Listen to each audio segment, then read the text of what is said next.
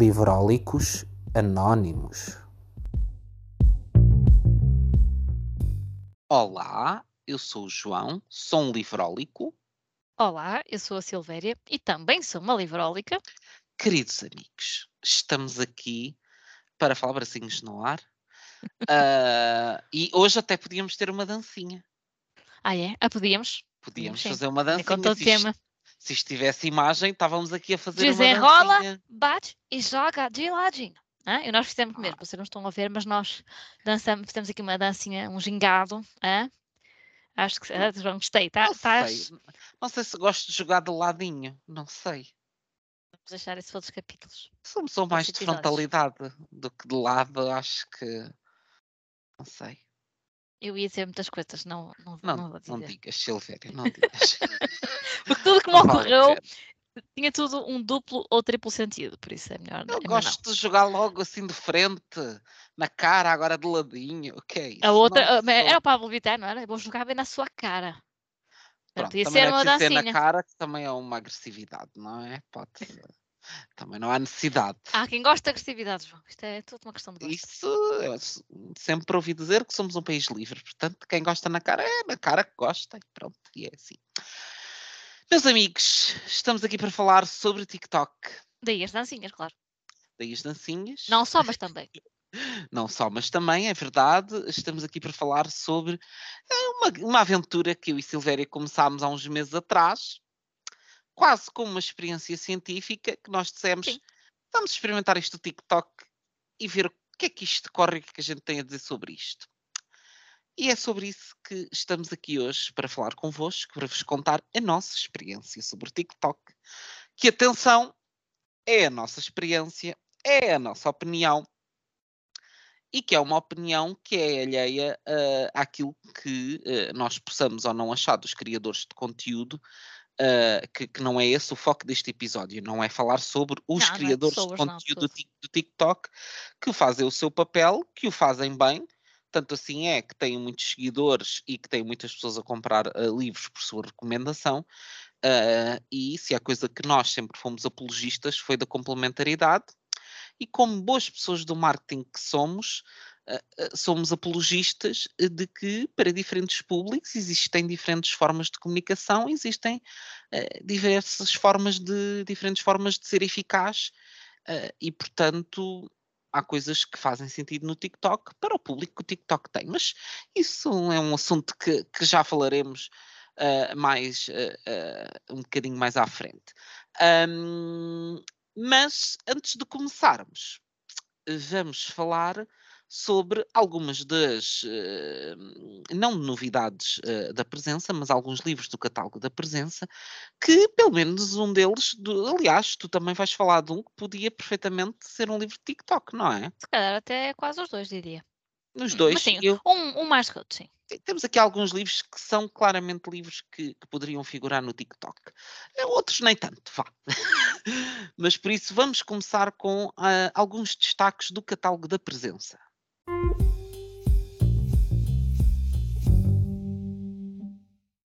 Ora, muito bem, Silvéria, então queres nos comentar tu- o teu primeiro destaque do catálogo da presença? É assim. Os, os destaques que eu trago hoje são, na verdade, não diria falhas no meu currículo de leitor, mas são livros que muita gente já leu e que eu acho que poderei vir a gostar. Eh, claro que isto livros que, fa- que faltam no meu, meu CV de leitora, isso é sempre muito relativo, não é como é óbvio, nós nunca vamos ler tudo, e isso de livros eh, obrigatórios, entre aspas, é, é, é um exagero, claro. Mas há uma autora que, principalmente o ano passado, se não estou em erro, eh, esteve aí eh, na, na ordem do dia, aparecia em tudo que era lado, eh, toda a gente andava a ler o mesmo livro. eh, exatamente, a primeira edição é de fevereiro de 2022, que se chama A Breve Vida das Flores. Mas Ah. não, não é da Breve Vida das Flores que eu quero falar. Eu tenho esse livro, ainda não li. Eh, não sei sobre o que é que é, porque eu gosto pouco de eh, ler sinopses, curiosamente. Ahm, só sei que é um livro muito, muito emotivo e que eu acho que não vi uma única opinião negativa sobre ele. Posso, a minha memória pode estar a atraiçoar-me, mas eu não vi uma única pessoa a dizer não gostei. Gost- as pessoas adoraram ou gostaram mais ou menos. Ah, não gostei, não vi. Toda a gente disse que era uma história muito envolvente, embora não saiba qual é o tema. Pronto. Por isso, o que é que eu me lembrei? Bem, já tinha a breve vida das flores e o que é que faz falta aqui? Porque eles gostaram de um voo, quero logo ler o outro. Tenho aqui o livro 3, também da Valérie Perrin, a autora da Breve Vida das Flores. É um livro que tem algo, algumas diferenças relativamente uh, a este que, que é mais conhecido. Uh, Chama-se Três porque fala-nos de um trio, não é? Três amigos que se conheceram ao, aos 10 anos: uh, o Adrien, Etienne e a Nina. Uh. Uh, e pelo que eu entendi, não é? Do pouco que li, para também não estragar a minha própria leitura nem a vossa, eles, portanto, conhecem-se na escola em 86, prometem que vão continuar sempre juntos, sempre amigos. Quem nunca, não é? Todos nós já prometemos isso. E prometem que vão juntos para Paris um dia mais tarde, quando forem mais velhos. A história anda aqui para trás e para a frente, presente e passado, e vamos acompanhar, por um lado temos o, o ano de 86, não é? quando eles conhecem, e temos 2017. Muitos anos depois, uh, é encontrado um carro no fundo de um lago e uma jornalista, também ela assim um bocado misteriosa, vai então investigar o que é que aconteceu com aquele carro e esse carro no lago vai de alguma forma interligar-se com esses três amigos. Pelo que eu consegui sondar, esta é uma história ligeiramente menos emotiva do que o A Breve Vida das Flores, uh, tem mais mistério e obriga o leitor a estar um bocadinho mais atento. Uh, não sendo, não é nada que se pareça com um thriller nem nada disso, mas uh, pronto, é preciso aqui tentar ligar as coisas. E curiosamente, há pessoas que têm uma surpresa quando descobrem o que é que aconteceu, e há outras que dizem que conseguiram deduzir logo. E eu, quando soube disto, pensei: é mesmo isto que eu quero, é esta experiência de, de que lado é que eu estou. Do lado das pessoas que adivinham logo, ou do lado das pessoas que é surpreendida. Sabes que estavas a contar a sinopse, e isso é muito parecido com um conto da Alice Monroe. O livro que tu compraste agora na, na, na Feira do Livro do Porto, O Amor de uma Boa Mulher, Uhum. o primeiro conto começa exatamente com um carro uh, que 13 jovens encontram uh, afogado num lago. A sério. A Há, sério. há outras, uh, outras histórias que têm dois, três, quatro amigos e há um mistério e eles Eu acho que eles três. Há vários livros assim. Eu acho que são três amigos, sim, sim. Olha, uma Curioso. questão de os peitos ao livro. Será que ela grande. se inspirou na na Alice Monroe? Será? Será que é uma coincidência? Não sei, mas tem aqui os dois. Agora tu estavas a contar e eu fiquei tipo, isto. Olha Olha, que eu estava a ver a tua cara e pensei, o que é que ela está a fazer esta cara? Será que eu estou a tirar uma asneira? Porque às vezes uma pessoa, sei lá, conjuga mal um verbo, não, Não, pensa que não. disse uma palavra e disse outra, eh, e pensei, será que eu estou a fazer a dizer uma asneira? Mas Não, é, podia é ser. parecido mesmo. Não, pronto, não sei se depois do desenvolvimento terá alguma coisa em comum, mas esse pressuposto é, é muito parecido. Olha, Pronto. Sim, Não mas também se é para alguém se inspirar em alguém que seja Alice Monroe, não é? Ah, pois sim, também, também acredito que sim, Pelo menos é em bom. sem dúvida. Olha, o que promete também ser bom é, eu não sei como é que isto me passou despercebido, ah, porque nos últimos meses saiu um livro hum, que é considerado o grande clássico da resistência francesa à ocupação alemã ah, na Segunda Guerra Mundial. Eu não sou uma pessoa muito ah, ligado ah, à temática da Segunda Guerra Mundial, enquanto leitura, pelo menos enquanto leitura de ficção, como, como já aqui falámos, mas uma das áreas de interesse que eu tenho dentro da Segunda Guerra Mundial é de facto a parte da resistência francesa, muito devido ao Alô Alô, Uhum. uma das grandes séries da minha infância, que me fez sempre ter assim uma espécie de, ah, de imagética em relação à, à resistência francesa e àquele período de coexistência entre, entre franceses, alemães e depois com ingleses e italianos à mistura. Hum, e de facto, não sabia da existência deste livro que se chama O Silêncio do Mar, de Vercors. Uh, não sei se é assim que se pronuncia, mas vamos aceitar. Um, que basicamente é uma história que tem um pressuposto muito interessante. Este livro foi publicado em 1942 e conta-nos a história de um oficial nazi que ocupa uma casa de uma família francesa e essa família não lhe dirige uma única palavra, mas de forma irredutível. Enquanto ele coabita naquela casa, eles não falam com ele. Estão em absoluto silêncio. Um, e este livro representa por isso muito uh, a força da resistência, um, uma vez que temos aqui uma questão em que a dignidade humana não verga perante o autoritarismo e, portanto, aquelas pessoas, mesmo estando numa situação fragilizada, têm o seu último reduto, que é a sua vontade, e, e resistem através dessa vontade ao não dialogar com aquele homem. Um, Parece-me ser um pressuposto muito interessante e foi um livro que eu fiquei uh, com curiosidade de ler e que me surpreende que seja tão pouco falado. Porque não tinha dado por este lançamento, nunca tinha ouvido falar deste livro, um, mas isso vai mudar em breve. Deixa-me ver aqui a capa. Não. Não me lembro disto. Nem me lembro nunca de ter visto em livrarias, nem nada. É assim, também a edição que eu estou a ver, não sei se tem alguma mais recente. A edição que eu estou a ver já não, tem. Mas eu acho que tinha, que havia uma edição recente, sim. É, deve ser. Esta que está a aparecer aqui não deve. Não deve ser. Porque esta, esta diz que é de 99. Não, não, não, não, não, não. Isso já é demasiado. Não, saiu agora uma de capa Pois, azul Ah, então não. que foi lançada em maio de 2023, portanto foi há Ah. uns mesitos. É um livro muito pequenino, estou a ver aqui, 64 páginas. Portanto, bom, também com este pressuposto, tendo em conta que a família não fala com ele, seria Ah. difícil. Ah, esta capa é muito mais bonita. Sim, o livro, é- o livro tem, tem bom aspecto, tem. Sim. Hum, Ah, tem é que o, o outro. Pronto, era uma edição de 99. Não vamos pedir, pedir milagres, não é? Sim, mas estou com muita, muita curiosidade de ler este livro. Ah, quem sabe se não faço assim um dois em um e não leio este e não leio finalmente A Noite do Elie Wiesel, que é um daqueles livros que eu Uhum. tenho na minha TBR há séculos para ler. E já não sei quem é que foi que eu vi há pouco tempo que eu leu e que gostou bastante. Eu, eu acho que também vi alguém a ler A, a Noite do, do Elie Wiesel. Mas quem? É aquela coisa que Não me lembro, não me Deve lembro. estar mas- aqui alguns nos meus fecheiros mentais, mas não me recordo. Mas o- quando eu descobri a existência do Elie Wiesel foi que sabes graças a quem? Quem? A Oprah. Ah, Porque a Oprah fez um episódio com a Elie Wiesel em que foram a visitar Auschwitz. E ele contou um bocadinho da sua experiência e que falou sobre falar o de, livro. de alguém que nós conhecemos, só tipo a Lady Gaga, que me segue no Twitter, não sei. Verdade. Olha, a Edith Estrela também me segue no Olha. Instagram. hã? Estás a ver? Beijinho para a Edith. Edith, se me estás a ouvir, ne- ne- se me estás, Estás não, porque ela é uma Edith senhora. por Não. Edith Estrela é uma pessoa já, já com, com um estatuto que, que merece que a tratemos por você. Sou Dona Edith, se me está a ouvir, um beijinho. Sou Dona não é elegante. Ai, Eh, vou- o que é como se Senhora eu Dona trata? Edith, Dona. Edith, Ai, Dona, também não sei. Senhora Edith, É, mas era, era, sim, Edith, era se me- senhor, era mulher para nos corrigir. Edith Estrela, se, se me está a ouvir, um beijinho.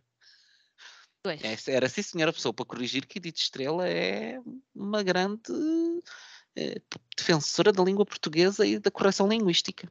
Gosto. De pessoas que, que as pessoas provavelmente não sabem, não é? Nova geração já nem deve saber quem é Edith é Estrela, Edith Estrela, é verdade. mas nós sabemos. E é o que importa. Isso diz muito sobre a nossa faixa etária. É verdade que está a caminhar. Mas sabes o que é que não diz nada sobre a minha faixa etária? Ah, eu o vou ler livro isto. que escolheste. Sim! o que é que pensavas que vinha daí? O, Sei o lá. segundo livro que eu vos trago hoje eh, poderia, e é, eh, um, um grande êxito do TikTok. Este sim, eh, talvez mais direcionado para, para um público mais jovem, é, é catalogado também como, como um romance eh, jovem adulto. Chama-se, e vocês vão bater porque vão pensar como é que ela ainda não leu isto, não é? Aristóteles e Dante descobrem os segredos do universo. Outro livro que esteve aí a dar que falar, também já tem continuação, se não estou em erro. E hum, eu também sabia muito pouco sobre ele, só sabia que queria lê-lo. Porque eu só se influenciava. O Aristóteles e o Dante são personagens do livro, efetivamente, não é aqui nenhum, nenhuma figura de estilo. Uh, pelo que eu fui percebendo, eles têm origens mexicanas e norte-americanas. Tem ali uma, uma, uma nacionalidade, uma mistura de culturas. O Aristóteles é conhecido também como Ari. E eles têm personalidades e passa... Ah, Mas não conf- são o Aristóteles e o Dante. Não, não, não, não. Ah, não. pronto, é que tu agora disseste sim. Não, chama-se mesmo Aristóteles e. Aristóteles. E agora tu vai pensar, mas o Aristóteles Eu- era grego? Quero acreditar que se calhar vão ter aqui. eh, Os nomes não devem ser ao acaso. Ah, pronto, ok, mas são personagens com o nome de. São pronto, personagens agora- com esses nomes. É que eu agora, quando tu disseste, eu pensei, não, são mesmo eles, e eu pensei, ai, mas é mesmo o Aristóteles e o Dante. Ai, estes livros para jovens adultos estão para a frente. muito intelectuais eh, e podem ser. mas eh, acho que pronto, é capaz de ter aqui depois alguma Sim, deve relação. ter alguma referência. que não, ninguém ia pôr estes dois nomes de forma. É de, Ai, eh, achas tão bonito. Ah, é. vai daí, sabe Deus. Ora, pelo que eu consegui captar, eh, o Ari da- gostava muito do irmão, mas o irmão foi preso e a família não fala disso. Um assunto tabu na família. Eh, ele é assim muito calado, não tem jeito com as palavras, não confia nele próprio, eh, ao contrário do Dante, que é muito eloquente, é muito articulado, tem muita confiança, eh, gosta muito de poesia, gosta muito de arte. Eles vão conhecer-se, não é?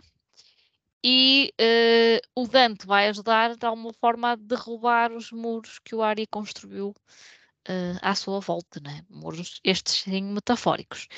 Ahm, e acho que é um livro eh, de, de descoberta. Também tem aqui questões LGBT, tem a questão da, da SIDA. Ah, ok. e, e nem sei se isto é um spoiler. Eu apanhei isto a alguns, não faço ideia se isto é uma coisa que se percebe logo no início do livro ou não. Ok. Mas há muita gente que adora estes livros eh, e a continuação chama-se Aristóteles e Dante mergulham nas águas do mundo. E eu não vou ler a sinopse porque de certeza que vai ter eh, spoilers Pronto, relativamente ao spoilers. primeiro, mas eh, sei que todos os livros que levam eh, que agradam aos leitores habituais e que conseguem conquistar não leitores, para mim já, já tem qualidade de certeza. Quer dizer, isto é com uma trilogia que eu me estou aqui a lembrar, mas isso. Tu vê lá. Tu vê de uma lá. Há sempre uma exceção que Tu não te metas numa em camisas de Camisa varas, tu vê lá, tu vê lá. Olha, eu vou deixar Mas- que tu, tu desbraves esse, esse terreno e que depois me contes e que digas, João, acho que devias ler. Ou Não, eu- João, não eu-. Eu, hum, eu gosto bastante. eh, gosto bastante. Eh, claro que já li mais romances jovens adultos, para jovens adultos, porque até por uma questão de identificação, não é? Eh, hoje em Hum. dia já estou. Quanto mais me afasto dessa faixa etária, se calhar de forma até algo inconsciente, mais procuro livros eh, que retratam mais eh, a minha- as minhas vivências, não é? Uhum. No entanto, são leituras que eu, regra geral, aprecio bastante. Não, não posso dizer que são os livros da minha vida, mas são livros que eu leio com, com muita vontade. Aqueles livros que tu, que tu até queres levar para um sítio qualquer, que sabes vais estar à espera numa, sei lá, para uma consulta, uma coisa qualquer, e eu quero levá-los e quero lê-los. Ah, não é aquele livro que, "Ai, que tem que acabar aquilo. Não, pelo contrário, são leituras que, que me agradam. Ahm, e que entre escalados eh, com outras eu confesso que, que costumo gostar. Hoje em dia já não leio, calhar, assim tantas, porque uma pessoa não consegue ler tudo, não é? Olha, ainda bem que dizes livros que nos dão vontade de levar para qualquer lado e de ler assim com muita vontade, porque só o título do livro que eu vou dizer tu já vais ficar Então. conquistada. Vê, vê isto, se isto não dá logo vontade de agarrar e ler. Humilhados e ofendidos. Gosto. Gostas? Humilhados e, humilhados e ofendidos, gosto. Gosto. Às já vezes fomos esse- esse- humilhados, já fomos ofendidos, Já. já, já humilhámos, já ofendemos, porque quem não se sente não é filho de boa gente e a pessoa tem que meter os pontos nos is às vezes. Eu sou uma mulher do Norte, achas que eu sou ofendida sem, sem dar troco? Não, não. E eu não sou uma mulher do norte, mas sou um homem de Setúbal e homossexual ainda por cima, portanto. Eu sou pequenina, portanto É ao aprendi a quadrado. defender-me muito cedo. Não nos é assim. mata, torna-nos mais fortes. Portanto, Humilhados e Mas ofendidos podia ser um sobre o livro sobre nós, mas não é. Não é. é um e agora íamos ver e a sinopse não tem nada a ver com Não, isso. não tem nada a ver. É um livro do Dostoiévski que se foca na desumanidade da Rússia do tempo de Dostoiévski, ah, muito como uma denúncia de como os ri- ricos escravizavam os pobres. Ah, então, temos aqui uma história dupla. É uma história que é narrada pelo jovem escritor Ivan Petrovich. Ahm, e numa das histórias temos a Natasha, que foge de casa de seus pais para casar com o filho de um príncipe. Mas o príncipe não aprova esta união. E, portanto, há problemas. Ela foge para casar com o príncipe. O filho do príncipe. Ai, com o filho do filha. príncipe. O, príncipe é que- o, o pai, portanto, é que O pai, não é aprova. que o pai não aprova. O Hum. pai diz: não aprovo. Natasha não é nome de boa pessoa. Diz ele: não, não deve ser isto que ele diz, ele deve ser outras coisas. Quer fazer uma, uma fanfic, uma fanfiction. Pai, que me engasgo. Fanfiction. Uma, fa- uma Fã, fã, fã, fã. uma fanfiction. Cor do papo, ninguém faz. Parecia. Queres fazer uma, uma história alternativa do Milhares Ofendidos? Quem sabe? Quem sabe? Teria muito material. Ahm, na segunda história temos o pai de Natasha, que tendo a filha fugido, Ah. o que é que ele decide? Adota uma órfã de 13 anos chamada. Ai, agora não, Ai. não, agora não consigo perceber o nome que escrevi. Pois, Isto é eh, triste. Mas pronto, é eh, uma eh. órfã de 13 anos e é isso que interessa. Uma órfã de 13 anos, também o nome, que se ela se chama Vanessa, eu sei que começa por E, mas ela chama-se Vanessa, Ermengarda ou, ou Estevana, é igual. Hum, o pai de Natasha adota essa Helena, órfã. por acaso é Helena. fácil. Helena. Ah, Ivan conhece Helena, uma menina órfã de de 13, 13 anos. anos, pronto. E ela conta a história da sua vida, que é uma história muito triste, hum, e de alguma forma isso faz com que o pai de Natasha perdoe a filha por ela ter fugido. Agora, o que é que Helena vai contar do seu passado? Qual será, como é que vai correr a história da Natasha com o casamento do filho do príncipe, que o príncipe não quer que se concretize? Não sei, meus amigos, mas isto chama-se humilhados e ofendidos, portanto coisa boa não deve ser digo eu, e se há coisa que a gente gosta é de uma história que não acaba bem. E, E é portanto, Dostoevsky, portanto. e é Dostoiévski, portanto, É, será bom é. bom é, bom é, Ah, a tradução também é boa. É, que é dos Guerra, Da Nina Guerra e do Filipe Guerra, portanto, vamos falar dos Guerra outra vez, e dos parentescos Há, há coisas, há coisas que eu, que eu friso sempre. Ah, em determinados ilustradores, determinados É tradutores, eu, porque quem nos ouve hoje pode não nos ter ouvido É verdade, das outras vezes nós dissemos isso. é E verdade. isso, sim, o elogio é uma coisa para se fazer em E eu, público e por reiteradamente. acaso, Estou a ler atualmente uma tradução dos Guerra. Estou a ler o livro que, eu- que eu estou a ler de contos ah, da Ludmila Ulitskaya, ah, Mentiras de Mulher, que foi editado ah, pelos Relógios d'Água. Foi traduzido também pelos irmãos Guerra. Pelos irmãos, que eu não, que eu não sei se eles são irmãos. Ai, não são os Guerra. Um casal. Acho Um que é um casal. casal, primos, não sei. Acho que é um casal. É um casal. Pronto.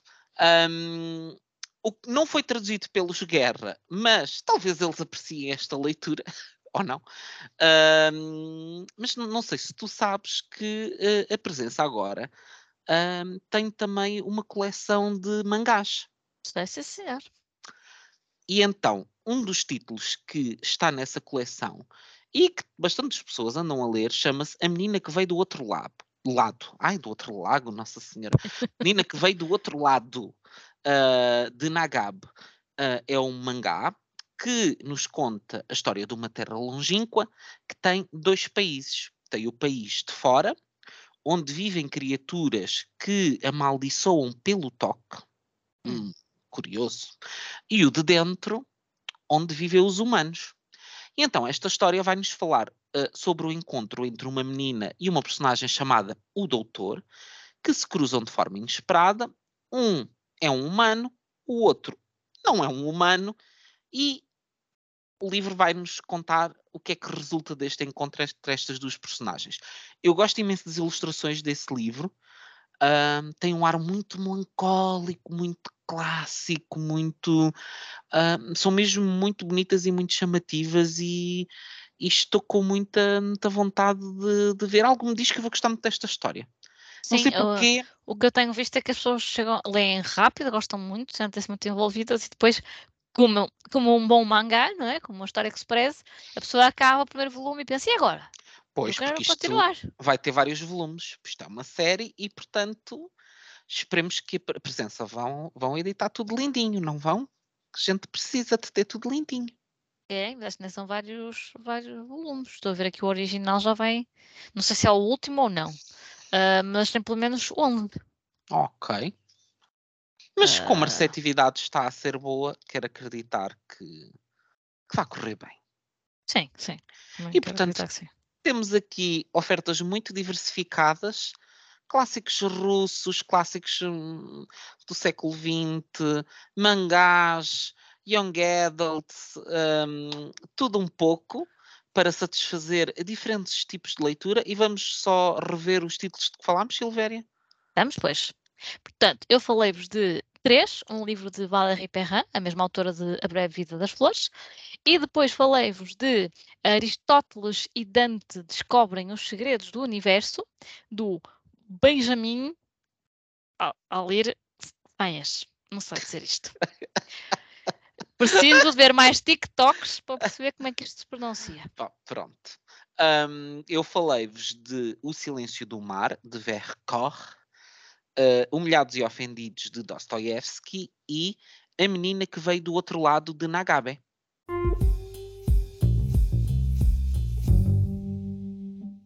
Ai, Silvério, TikTok, TikTok, podia ser o nosso coração a bater TikTok, TikTok, TikTok. Acho que, não sei se tem um bocadinho a ver com isso, não é? Com o barulho, o barulho dos ponteiros ou qualquer coisa assim. Deve ser o barulho dos ponteiros a dizer não temos tempo, TikTok, despacha. É, é. Despacha-te. 6 segundos Não é para. Siga, vá, siga, siga. Vá, vamos lá, vamos lá, vá, vá. Cada, cada frame, cada tiro. Bum, bum, bum, bum, bum, já está. Comunicar. Um frame comunica. Agora comunica outra vez. Outro frame. Bum, bum, bum, bum, bum. Tudo comunicado. Podia, podia ser bum, bum, bum. Podia ser. Dia. Muitas vezes é assim que as coisas começam. Bum, bum, bum e depois para. Ok.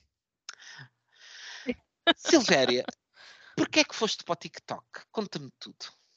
Estavas um dia a lavar o cabelo. Certo. Quem nos acompanha há mais tempo sabe que grande parte das minhas ideias surgem quando eu estou a lavar o cabelo. As minhas não são exatamente a lavar o cabelo, mas são na banheira. Vá lá, que pensei que ias dizer que era na casa de banho. E aí já. Também podia ser. Não, mas eu normalmente quando estou na casa de banho, noutros tipos de atividades, eh, não costuma ser um momento de pensamento ativo. Ok. Não é uma ideia de. de shit, ok.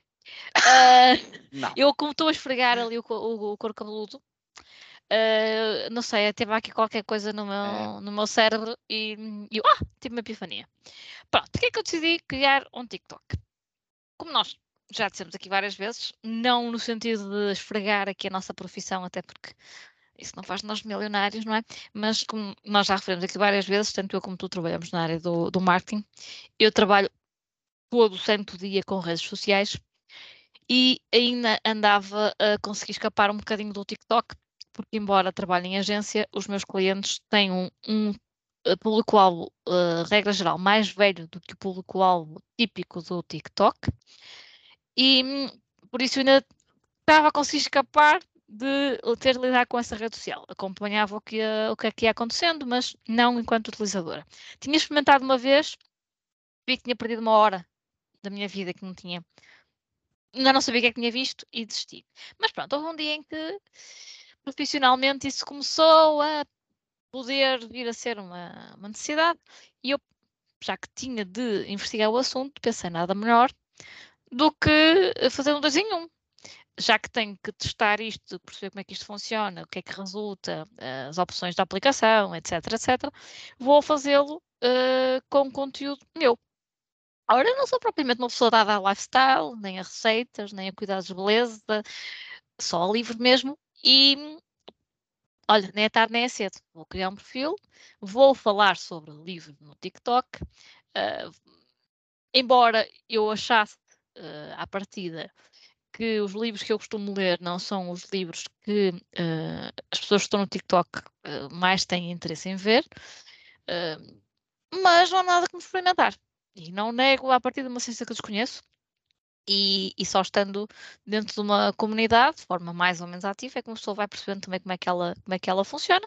Então, o meu pensamento foi: se isto conquista tantos leitores, se as próprias editoras, as entidades ligadas ao livro, uh, começam também elas a prestar atenção ao TikTok, vou experimentar porque só assim é que eu posso falar com conhecimento de causa e também vou perceber como é que a ferramenta funciona. Por isso, a culpa é do meu trabalho. Sim. Para mim, a culpa não foi necessariamente do meu trabalho. Foi minha. Mesmo, foi tua. Eu era muito resistente. Eu, no meu trabalho já, já não trabalho diariamente com redes sociais, com a graça do Senhor. Uh, mas já tive redes sociais pela, pelas barbas e continuamos a ter nas nossas, não é? Que são também grandes escolas de redes sociais, até melhores do que as empresariais. Ah, sim, vezes. sim.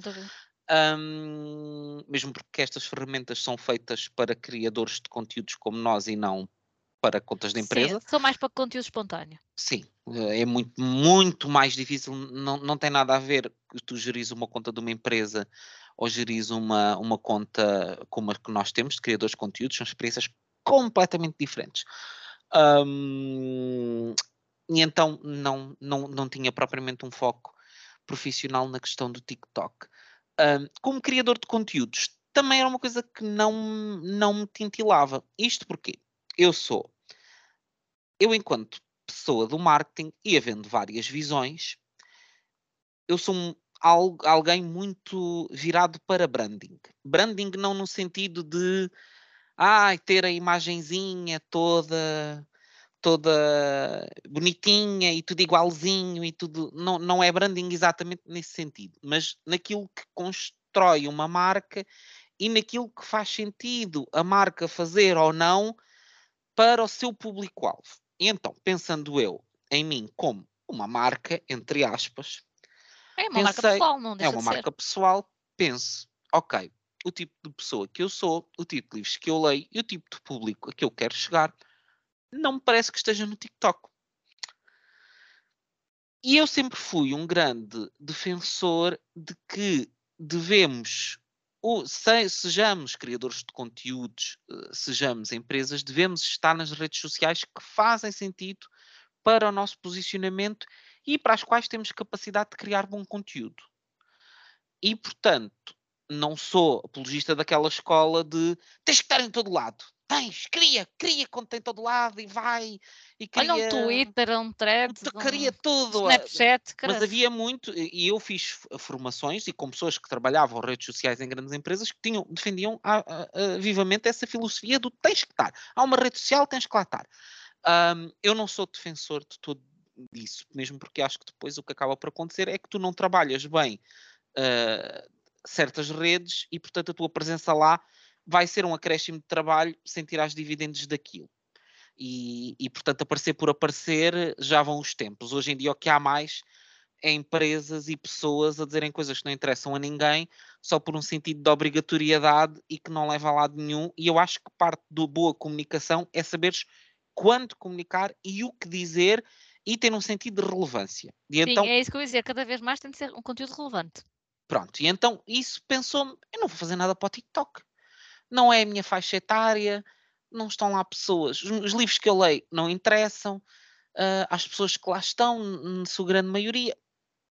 Eu estou feliz no, no Instagram, o Instagram tem um lado mais imediato. Eu compenso isso com, com o podcast, que me permite ter um, um registro mais ah, demorado e longo. Portanto, estou feliz com o meu mix de, de plataformas como está. Eis não quando Silveira Miranda vem ter comigo e me diz: Mas, caramba, tem que ser possível falar sobre estes livros no TikTok. E tem que haver forma de fazer isto e de ser bem sucedido. E eu encarei isto como um desafio e disse: Silveira tem a sua razão. Porque, de facto, eu sou também um crente que as plataformas não são boas ou más uh, intrinsecamente e que há sempre uma forma de tu ajustares aquilo que uh, é o conteúdo que tu queres criar e a tua forma de, de, de estar uh, e de ser, um, que é possível adaptar as plataformas a isso e tu fazeres as coisas à tua medida, ainda claro que tenhas que respe respeitar pressupostos mínimos, porque senão, senão as coisas não vão funcionar e o algoritmo vai-te vai-te lixar e, portanto, não adianta nada aquilo que tu estás a criar. Então pensei, hum, Silveira tem a sua cota de razão. Isto, nós estamos aqui a partir do pressuposto que os livros que nós lemos não, não fazem sentido para o TikTok, mas se calhar podemos estar errados. E se calhar não perdemos nada em testar e ao menos aprendemos, mesmo que não sejamos bem-sucedidos, tiramos lições e vamos também vendo o que é que outras pessoas fazem e vamos também aprendendo com isso. Então foi com esse espírito científico que eu fui para o TikTok, com muitas dúvidas. Bom, eu confirmo. com muito receio, com muito. Hum, sabem, eu fui para o TikTok muito como aquela pessoa que é convidada para uma festa de pessoas que ela não aprecia e que diz: hum, Eu acho que não vou gostar desta festa, isto não é para mim. Eu, quando comecei Isto a ver é... que cheguei à festa e que não conhecia 90% dos convidados, Disseste, 90% das oh, pessoas que me apareciam eram uh, árabes. Um, eu pensei, ui, queres ver que é para eu ser morena, de cabelos escuros? e aí confesso que pensei, se isto escala, não é? Se não é só seguirem e me mandarem uns likes, começam aqui a mandar mensagens privadas, eu vou dar uma volta. Mas não, não aconteceu. Isso é um, é um dos grandes mistérios do TikTok, que eu até pensava que me estava a acontecer só a mim, mas que depois falando contigo, reparámos que não, e de certeza que não devemos ser os únicos e que devem estar pessoas que nos estão a ouvir que dizem, ah, isto também me aconteceu a mim. Quem me esclareceu foi a minha prima adolescente. Ai, tua prima adolescente esclareceu. Minha prima adolescente disse, ah, isso é muito normal. Eu também tenho muitos seguidores assim da Índia, do Bangladesh. Eu, a sério, pensei que era só eu por ser morena. E ela, não, não, não, não és, não és especial, percebes? Não és especial. Mas aquilo serão bots? Eu não sei, eu mantenho muitas dúvidas. Mas o que acontece foi, eu, o primeiro o TikTok que eu fiz foi com uma música do, do Conan Osiris. E eu pensei, bom, o Conan tem um, ali umas influências árabes e não sei o quê aquilo se calhar aquela sonoridade de alguma forma o algoritmo disse, não, isto é uma pessoa claramente com interesses árabes, vou ajustar isto aqui para o mundo árabe. um, porque de repente eram, eu era árabe, apareciam árabes de todo o lado e eu disse, mas o que é isto, senhora? Mas o que é que está a acontecer? Mas estas pessoas nem percebem o que eu escrevo, não, não conhecem estes livros, o que é que estas pessoas estão a fazer a seguir o, o TikTok de um, de um rapaz gordinho gay português uh, que mostra livros? Quer dizer, isto não faz sentido. Estamos a dizer isto, olha, e acabou mais um de me seguir no TikTok, eu, Pronto. no telemóvel. E é que não foi um nem dois. Não, não, são, são, são muitos, muitos mesmo. O que me leva também, uh, depois pronto, percebemos que isso é um fenómeno generalizado. O que me leva também a questionar muito alguns daqueles grandes números de seguidores, e eu até não sei se isto não é um mecanismo próprio do TikTok, um, porque dá a ideia que há muitos seguidores, há muita interação, e depois tu vais ver e há muito seguidor duvidoso que tu não Sim. percebes se aquilo é uma pessoa real, se é um. Aparece, aparece. Pronto, com nomes muito estranhos, e que não nós, é uma eh, coisa. Se nós tão... temos e damos conta, não é? À nossa escala, ah, Imagina uma escala mais, maior. Tem que, tem que dar conta. E que é uma coisa antes comecem a dizer, ah, mas isso também acontece no Instagram. Não acontece esta escala de maneira nenhuma. Só nenhuma. se comprar seguidores. Sim, se compras. Mas Não é aí, é espontâneo da plataforma. Mas aí tu reparas, tu, enquanto utilizadora do Instagram, alguma vez isto aconteceu no Instagram? A, a mim? Sim. Não. Pronto. A mim também não. A, a senhora que me dá um secador. Pronto, sim, a senhora do secador. Dá, é. E da Foi China. um ano. Olha, devias ter trazido para cá quando vieste cá. Agora já temos secador cá em casa para te receber. E não foi dado pela China. Foi, foi comprado. Não foi o, o Instagram que te Não foi o Instagram Um, um a ti, três ao Ricardo, quatro a mim, que foi o mais não. comprido. Pronto. Não, não, não. Mas de facto, esse é um dos, dos elementos do, do TikTok que me, que me fez tipo olhar para aquilo e pensar que sítio estranho. Que é isto que está aqui a acontecer? Mas pronto, temos lá estado. Temos. e, e, e, e é confesso que, que até eu, eu gosto de quando me apetece, quando estou inspirada, ou seja, não é uma rede para a qual eu me forço uhum. a criar, uh, eu gosto de ir acompanhando o algoritmo, perceber as coisas, gosto de ver, há pessoas que eu acho que têm bastante jeito uh, para aquilo, uh, ou vídeos com locução, outros mais curtos, tendências, ou que fazem piadas com músicas, adaptam os livros a versos de músicas. Acho que há pessoas que, que têm jeito para aquilo, mas a minha escola é o YouTube, não é? A minha origem é o YouTube. É o conteúdo longo e perceber que muitas vezes uh, o TikTok privilegia uh, vídeos de 5, 6 segundos e que mesmo vídeos maiores a taxa de retenção não é muito alta. Uh, pronto, isso às vezes uma pessoa pensa, ah, para que é que eu vou estar aqui muito tempo a falar? Ou, por outro lado, pensas, não, eu vou falar sobre este livro aqui, porque pode ser visto só por uma ou duas pessoas, mas estas duas ou três pessoas que vão ver isto vão ficar com este livro no seu subconsciente e um dia vão querer lê-lo e foi no TikTok que ouviram falar sobre ele. Por isso já valeu a pena se isto algum dia tiver, fizer algum efeito. Por isso não estou lá preocupada com, com nada, isso números, não, é o meu, meu forte. Quero uhum. estar ali para levar para uma plataforma que tenha um determinado público livros que se calhar aquele público não conheceria de outra forma, uh, mas tenho plena consciência que o meu ponto forte não é o TikTok. Uh, embora eu até às vezes faça um conteúdo ou outro mais engraçado, não, eu não sou uma pessoa séria, salvo seja, mas uh, não levo muito a sério. Não é, isso é sisuda, pronto. É isso que eu quero dizer. Uh, e não, dancinhas, uh, não. O TikTok não é só dancinhas, acho que já foi mais. Uh, eu sofria muito desse, desse estereótipo, porque o foi de facto. Um, acho que já não é tanto. Um, mas acho que também não pelo menos eu não, não sinto tanto o espírito de comunidade como sinto noutras plataformas. Talvez pelos conteúdos serem muito curtos e porque aquilo te mostra conteúdo de pessoas que tu não segues lá nenhum. Um, só porque tu já paraste mais tempo a ver um determinado conteúdo, o algoritmo vai-te mostrar mais coisas daquela pessoa que tu nem precisas de seguir para ver. Então, se calhar tens menos tendência a carregar no seguir, vais ver de qualquer das formas. Não é como só estar a ver conteúdo dos amigos, ele vai-te mostrando. Vai-te mostrar coisas muito aleatórias, às vezes, um, mas ao mesmo tempo, o algoritmo alguma coisa tem feito bem, porque se eu tinha muitos seguidores uh, árabes no início, as coisas agora estão a, a equilibrar e realmente ele está uh, a puxar mais para Portugal e para o Brasil. Uh, o Brasil, por razões óbvias, não é? da questão da, da língua, e tem um público gigantesco. É? Uh, por isso é normal, uh, em proporção, tínhamos muitos brasileiros a acompanhar-nos. E como alguns áudios são em inglês, é, é fácil eles também acompanharem-nos porque não é como se houvesse um choque cultural na partilha de conteúdos, não é? Tudo muito curto, uh, áudios universais quase.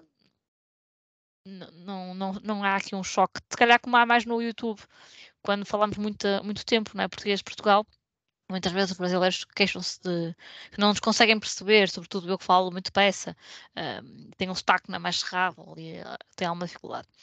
Pronto, não estou uh, arrependida de todo, uh, não mudou a minha vida também. Uh, gosto de algumas coisas que vejo, que vejo lá. Quando tenho mais tempo, passo mais tempo no TikTok a acompanhar quando tenho menos tempo livre. Não é a plataforma que eu privilegio porque lá está, uh, não é o meu ponto forte. E não é ali que está a minha comunidade. Basicamente é isso, mas não tenho queixa nenhuma. Tenho, uh, às vezes que falo com alguém, que, ou que eu marco alguém, ou que alguém me marca, ou etc. Super, super tranquilo, super boa onda. Uh, ou eu que tenho tido sorte, não sei. Pois, eu, eu tenho, tenho sentimentos mistos ou seja, hum, acho interessante. Hum, acho interessante as possibilidades que a plataforma te dá de criação de conteúdo. E, e de facto, tu dizias, e com muita razão, que uh, não é só uma plataforma para dancinhas, e de facto, eu acho que uh, a plataforma está feita de uma maneira a que, mesmo para quem não seja muito bom em vídeo, consegue, com muito pouco conhecimento e de forma muito autodidata, criar uh, conteúdos uh, com um ar minimamente decente, como é o meu caso. Eu estou a dizer isto falando de mim próprio, que vídeo não é o meu formato e edição de vídeo não é a minha especialidade, é uma coisa que eu me tenho forçado, entre aspas, tenho treinado a fazer, não é forçado porque não é com sentido de sacrifício, mas não é uma coisa que seja, não é o meu, o meu veículo uh, natural de, de comunicação.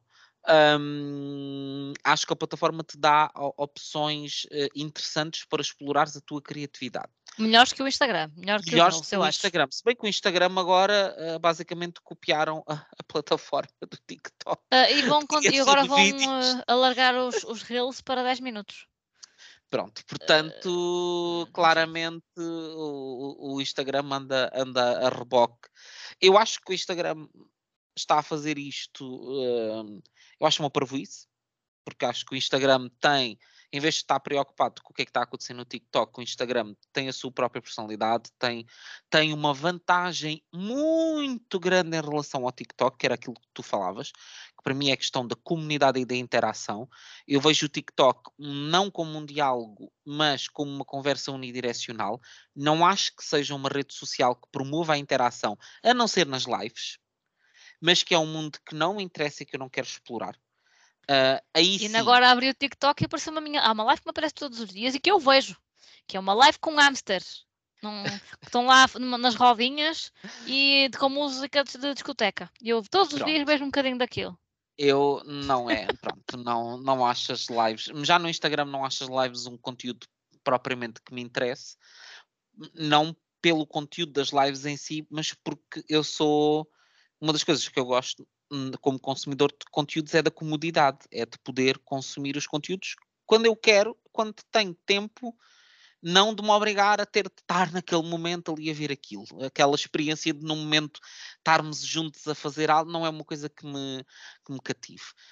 Um, e, e eu acho que o TikTok promove pouca interação, promove poucos comentários, mesmo as pessoas que têm grande alcance, tu vais ver, têm muitos likes, mas não têm muitos comentários. Não, não é uma plataforma que, que, que estimule o comentário, mesmo porque não é uma plataforma que estimula a escrita. Tu não, não, podes, tu escreves, tu, uma pessoa, aquilo é quase um desafio tu conseguis ler o que é que a pessoa escreveu no descritivo do vídeo. E às vezes queres ver o que é que está escrito e carregas não aquilo passa para a frente. é um horror. É, é, Eu acho que, uh, por exemplo, para ver a descrição, já os, os vídeos no Instagram também não são. Depois aparece o texto em cima da pessoa. Opa, mas mesmo assim é melhor. É, Pronto, para não ver é, não é o ideal, mas... texto, o, o Instagram é melhor. Mas para passar para a frente no vídeo, num vídeo mais longo, o TikTok bate o Instagram. Só que o Instagram estava a ouvir agora e, curiosamente, eu também achava isso. Achava que se calhar o Instagram estava aqui, ao querer acompanhar tudo, acompanhar o TikTok, acompanhar o YouTube, acompanhar mais não sei quem, que se calhar uh, isso ia ser um tiro no pé. Curiosamente, hoje uh, havia duas notícias que vão encontrar esta nossa conversa. Uma a dizer que o, o, Instagram vai aumentar o tempo dos Reels porque se quer aproximar do TikTok do, do YouTube. E uma previsão que diz que dentro de 5 anos vamos ter não sei quantos milhares a mais de utilizadores de redes sociais e que a rede que vai crescer mais é o Instagram. Que o crescimento do TikTok vai desacelerar, mas que o, do, o Instagram vai ser a que vai ter maior crescimento. Porque eu acho que o Instagram é a plataforma mais versátil, na minha opinião. É e possível, com a questão é... das fotos, tem vídeo, tem. E para sim, mim não é só isso. Eu acho que o Instagram tem, tem a questão do contacto direto, que também não é uma coisa que o YouTube uh, favoreça. O YouTube é muito bom em termos de conteúdos, a qualidade dos conteúdos que estão, mesmo por exemplo, eu comparando TikTok com os shorts do YouTube, já te disse isto várias vezes. Eu vou ao TikTok, eu não consigo ver mais do 4 ou 5 TikToks de seguida porque me aparecem coisas que eu começo logo a dizer, mas o que é isto? E não estou a falar de livros, ainda não viste o suficiente. Vai sempre aparecer uh, porcaria. e às vezes é porcaria mesmo. Às vezes é literal. Já vi vídeos de cocó de crianças e coisas do género. Ah, mas mesmo um, de livros. Tens que educar um bocado o, o teu algoritmo. Eu acho que há aqui um, uma questão geracional. Eu, eu sinto que não eu sinto que não sou o público. Sinto que aquele conteúdo que está lá não é para mim. Enquanto é eu vou. Eu acho, enquanto utilizadora, e pode ter a ver com o meu, com a minha capacidade mental, é? com a minha forma de, de ser, com, hum. neurológica até. Eu posso estar lá muito tempo, eu desligo a aplicação e eu não sei o que é que vi. Eu fica-me pouca coisa. Enquanto uh, no YouTube e afins, vou dizer, olha, hoje não sei quem disse não sei o que sobre este livro, ou aí ouvi em tempo de um vídeo da Ana, da Maria, da Joaquina, sobre o, as Breves das Flores, eh, porque o tempo é maior, não é? Uh, o tempo de que estás ali. Uh, e aqui o TikTok, tu, tu, inconscientemente já estás sempre a passar à frente. Tu já nem dás tempo, tu não, não esperas. E há muitos estudos sobre o TikTok. Pois, não, e depois isso faz não somos nós que, estamos a inventar, não é? Com que os vídeos tenham visualizações maravilhosas, mas depois na prática há uma coisa chamada retenção, em que é maravilhoso tu teres uh, 12 mil visualizações e depois vais ver e tens uma retenção nos primeiros 5 segundos de aquilo desce para 20%. E é se não for para, aqui, para 15 ou para 10, e, e tu depois dizes, ok, era aquilo que tu estavas a dizer há bocado, ok, se calhar viram este vídeo até ao final para aí 10 pessoas. Um, e pronto, e é o que é. Mas eu, eu nem sequer estava a comparar com o YouTube com os vídeos maiores, estava a comparar com os shorts. Uhum. Eu não sei porquê, sendo uma coisa em termos de formato muito parecida, um, eu acho, eu, eu nos shorts acontece-me, eu vou ao YouTube e eu ponho-me a ver shorts e sou capaz de estar um quarto de hora a ver shorts. E todos eles me interessam me interessam, pronto, vá, numa componente de entretenimento, mas alguns ensinam-me, porque sim, coisas de cozinha e os, os, conteúdos são muito bem feitos, e eu acho, o que eu vejo diferente entre um e o outro tem a ver com a geração e o perfil dos criadores de conteúdos. Pode ser isso, pode ser como a tua conta no YouTube já tem mais tempo. Que esteja mais aperfeiçoado. É possível. Pode ser isso, pode ser um misto disto tudo. Uh, mas acho que as empresas também procurar... não são. Elas não contam muito bem como é que funciona o algoritmo. É o segredo delas, não é? Sim, claro, claro, claro. Mas, dito isto, como criador de conteúdos, eu acho que tu, se fores uma pessoa minimamente atenta, tu no Instagram consegues facilmente perceber o que funciona ou não. Vá, é TikTok, não, não, não. garantidamente. Vá, há coisas que todos nós fazemos que uh, achamos, ah, isto vai correr bem, ou isto, vai, isto não vai ser grande coisa e somos surpreendidos. Mas vá, depois de algum tempo tu dizes, eu já sei que este tipo de post corre bem, regra geral. Pode correr muito bem, pode correr só bem, mas vai correr bem. Eu, no TikTok, do que fiz até hoje, não percebo minimamente a lógica. Já fiz conteúdos longos, já fiz conteúdos curtos, já fiz conteúdos super curtos que foram um flop total, já fiz conteúdos longos que não foram assim um flop tão grande, foram, ok. Um, tirando o caso do meu TikTok correu melhor, que foi aquele do King of the Book Fair, que esse eu criei e disse: Bom, ok, isto é piada e é um conteúdo rápido e que a música tem muita importância. Isto vai ter que correr bem. Esse, pronto, foi o único que eu disse: isto vai ter que correr bem e correu. Uh, todos os outros eu não faço nunca a mais pequena ideia do que é que vai acontecer. Já houve coisas que eu pensei, isto vai correr bem porque escolhi um livro que eu fiz um com uma pequena vida e pensei, toda a gente adora uma pequena vida. É impossível isto não ir correr bem. Foi um flop. Uh, uhum. Já fiz com outros livros que eu pensei, ah, este livro aqui não vai pegar. E depois a coisa até correu bem. E eu digo, ah, então, mas porquê é que isto correu bem e o outro correu mal? Não percebo, não faça mais pequena ideia. Já houve a questão das músicas, as músicas, ah, são músicas que viralizam, são músicas que não viralizam, mas depois tu usas música que viraliza e aquilo é um flop, e depois usas uma música que foi usada em 10 TikToks e aquilo corre bem. E tu, não consigo, não consigo perceber um padrão. Eu já há uma altura em que pensei, será que é dos livros? Ou seja, se forem livros que mais gente que está no TikTok leu ou quer ler, tem mais interesse, interage mais, para mais para ver já achei que era isso, mas outras vezes nem isso safa o TikTok. Pois. Não percebo. Não, não... percebo. Mas já, no, já no, no, no, trabalho também tem ali algumas dificuldades em perceber o que é que funciona. Uh, não sei. Uh, acho que há perfis uh, que são bem-sucedidos. Uhum. Muitos deles apareceram no tempo da pandemia, de pessoas mais jovens, que falam para pessoas mais jovens, Sim. como pessoas mais jovens. E aí há uma grande componente de identificação, que eu acho que é uhum, o segredo de muito do sucesso do TikTok e de muito do segredo uh, nas novas gerações, porque claramente o TikTok é dominado por um público com menos de 25 anos, uh, especialmente na área dos livros, mas eu diria que não só. Um, e de facto, para mim, o que tu vês ali como a funcionar é uma grande componente de identificação do eu tenho a idade desta pessoa, eu identifico-me com ela, eu gosto das mesmas músicas que ela, ela está a ler aquele livro, eu também quero ler aquele livro. E mesmo quando são vídeos um bocadinho mais longos, quero ver as pessoas que fazem a rotina. Estão a contar Sim. o dia delas na faculdade, já saímos da faculdade há muito tempo, João, já não temos isso para contar, não, é? Não. Nosso dia é muito chato. Uh, ou que contam, ah, eu fui aqui à livraria, depois cheguei à biblioteca da faculdade e aqui requisitei isto e requisitei aquilo. O próprio storytelling uh, atrai uh, público da mesma, da mesma idade. Sim. Nós, o nosso storytelling já não seria assim. por isso, ou comunicamos dentro do TikTok para um público mais aproximado da nossa idade, mesmo que seja um bocadinho mais novo, ou temos essa consciência de estamos a comunicar para o público da nossa idade que está também no TikTok, tal como nós estamos. Quantas pessoas da nossa idade tu conheces que estão no TikTok? Muito poucas. Muito mais, poucas. Ah, pois, tem, pois. Uh, não, tem mais nem, também. Nem criadores de conteúdos do Instagram na nossa idade, porque nós já somos os dois velhos, eu sou mais que tu, já para o Instagram nós somos velhos, para o TikTok então nós já somos dois dinossauros. Aliás, quando criamos a conta, eu disse logo que criei um movimento de cotas no TikTok. uh, pois, deixa-me olhar aqui para as pessoas que eu sigo realmente isto é tudo caras muito caras, muito jovens. Assim, pessoas um bocadinho. Uh, eu, não é velhas, mas. De pessoas que eu conheço, uh, isto fora do mundo dos livros, no, no, meu ciclo, no meu círculo de amigos, muitas das pessoas já foram para o Instagram um bocado. Ah, ah, mas ah, aquilo no Instagram é só fotogiras, não é?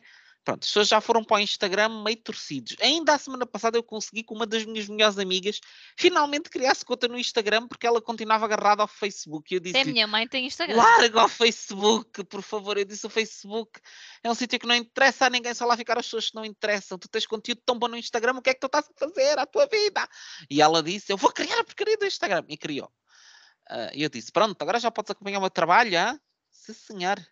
Acho que a minha mãe às vezes sabe de coisas minhas pelo Instagram. pelo Instagram. Ai, senhores. Mas agora, imagina, essas pessoas, então, para elas, o TikTok é chinês. Tu falas para elas do TikTok, é como estás a falar de uma doença. E o TikTok está, está a levar muito com, com o estigma, não é? Uh, está.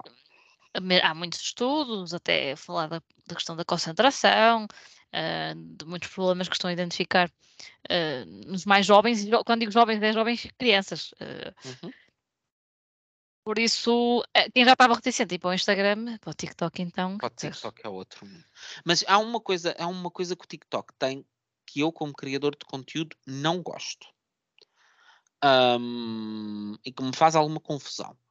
Um, eu estive uh, numa sessão da Feira do Livro em que foi lá falar uma representante ibérica do TikTok. Uh, que teve lá a dizer umas frases uh, que toda a gente pensava que ela ia dizer coisas muito interessantes e depois ela teve lá a dizer um mambo-jumbo corporativo com frases feitas e bonitas que aquilo espremido não adiantava nada e uma das coisas que ela dizia era ai, é porque nós no TikTok para mim, olha, ela com o saco do norte, já viste? já, natural, hein?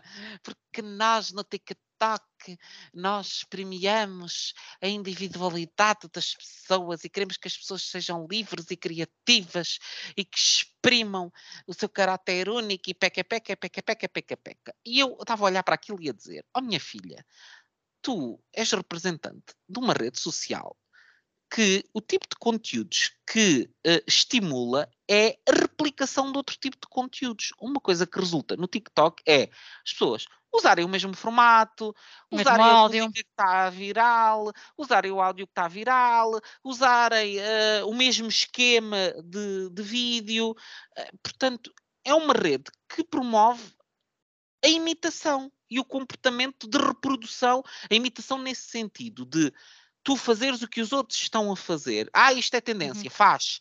Faz o que é tendência. Tens que estar a fazer o que é tendência. Isto para mim não é definição de premiar a individualidade tu e de premiar... tens razão e ela também. Ou seja, porque estás a pensar muito numa ótica de booktalk. Mas se alargarmos o âmbito do TikTok a outros temas, eu nunca vi tantos conteúdos sobre a comunidade trans, etnia cigana, sei lá, estou-me a lembrar assim de temas que, em relação aos quais eu até tinha curiosidade e nem sabia que tinha curiosidade. Uh, e nunca vi tantos conteúdos desses como vejo no TikTok. Mas eles estão no Instagram também, nós provavelmente eles não chegam até nós. Mas não porque... chegam à minha conta. Pronto, não chegam à tua conta porque lá está, o, o algoritmo do Instagram te mostra aquilo dentro do teu raio de, de interesses imediatos, não é? Não te mostra coisas mais aleatórias e nisso eu concordo contigo. Um, mas lá está. Esse tipo de conteúdos são mais bem sucedidos no TikTok? Eu não sei se são, eu não estou a dizer que eles são interessantes ou não, eu não estou a dizer que não haja criadores de conteúdos com mensagens importantes ou não no TikTok, que acredito que existam muitos. Eu acho é que a plataforma e o algoritmo, pela forma como está construído, não premia uh, esse tipo de, de conteúdo. Agora, de repente apareceu-me aqui uma senhora a fazer ah. um, uma live com uma senhora que canta. Pronto. Já deu para reparar que eu volto meia perco aqui um bocado de tempo. Ah, não, sigo, sigo não, parece-me sempre uma senhora coreana também. Eu abria, sempre que abro a minha aplicação, descubro é um, muito, é são muitas surpresa. culturas. É, eu é acho que era surpresa. aqui, era mais nisto que ela se estava a referir, só que ela não pode anular aquilo que tu também estás a dizer. Uh, porque estes temas, ok, realmente destacam a individualidade, etc, etc. Mas por norma são vídeos assim mais longos, uh, conteúdos mais extensos e que, que têm mais storytelling, né? que as pessoas contam a sua vida, as coisas que lhes aconteceram. Mas em conteúdos mais curtos, mais virais, uh, mais seguidores, se calhar é isso que estás a dizer. Se calhar não é. É um facto. Uh, e não é à toa que tens, podes usar modelos e mais não sei o quê, porque é para replicar e fazer mais do mesmo. E é uma coisa que eu, por exemplo, no Instagram não senti. Mas uh, eles agora acrescentaram isso aos modelos. Eu por acaso não os. Hum, sim, mas eles existem. Mas eu não sinto que o facto de tu não os, existir, eh, não os usares que és hum, prejudicado. Aliás, até houve aquela altura que se dizia muito ah, tem que, tens que fazer Reels, porque se não fizeres Reels, o algoritmo prejudica-te e não sei o quê, e tem que fazer Reels. Eu nunca fiz conteúdos com a sensação do tenho de o fazer no Instagram, e a verdade é que eu comecei a fazer Reels muito tarde.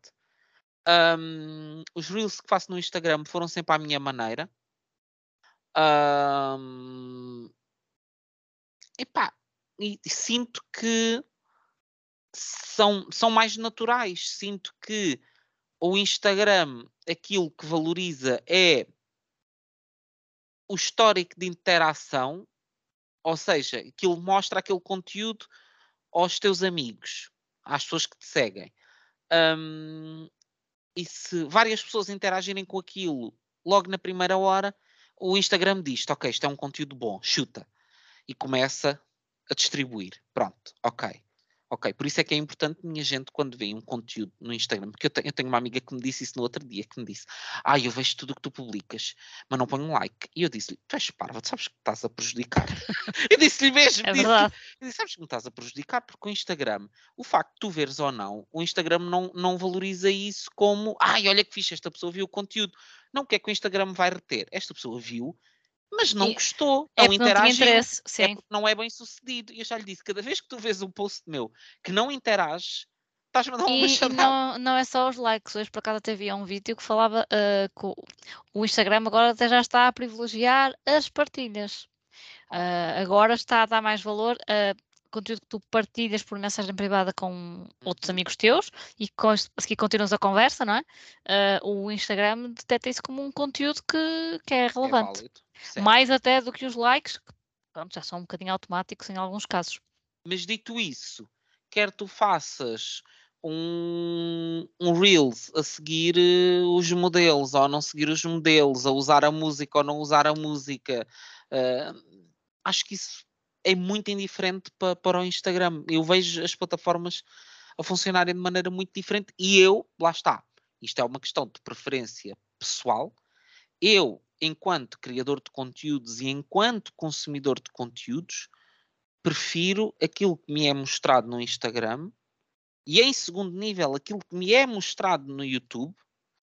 Um, apesar de eu não ser um grande consumidor de BookTok, de, de BookTube, uh, confesso, porque também acho que a maior parte dos criadores de conteúdos em Portugal não tem uma identificação de estilo de leituras com, com o tipo de livros que eu leio. Uh, e portanto acho que tem mais a ver com falta de oferta. Pronto, tu deixaste de fazer vídeos de Silvéria. Pronto. Eu talvez eu, eu esteja a pensar no regresso. Tens, já te disse, Silvéria. Silvéria, tu és o meu reduto, tu e Ana Lopes. Talvez eu já tenha sigo. gravado um vídeo que ainda não editei. Edita, mulher, tu voltas. Vamos levar o Booktube. Vamos fazer um O Booktube não morreu.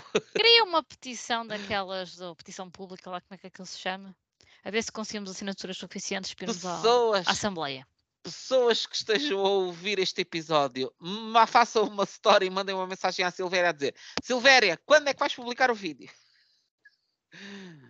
eu já te disse, há um vazio, o, o, o, o Booktube tem lá, não, atenção, isto não é uma questão de dizer mal às pessoas que lá estão. Não, é uma questão de, as pessoas que, que, lá é que estão, gostas tem. Exatamente, tem o seu público, fazem as suas coisas e são bem-sucedidas naquilo que fazem. Mas lá está, eu acho que há um vazio, outro tipo de livros que não são falados no Booktube. Eu sinto que o Booktube está muito, muito virado para coisas muito comerciais também. É, como se agora aparecesse alguém a falar de poesia ou teatro. Sim. Uh, era ótimo, porque ninguém fala, não é? Nem eu, eu. acho que há, há, muitas coisas em comum entre o Booktube e o BookTok, só que a diferença é que são pessoas de diferentes gerações a falar sobre o livro, mas muitas vezes são livros em comum.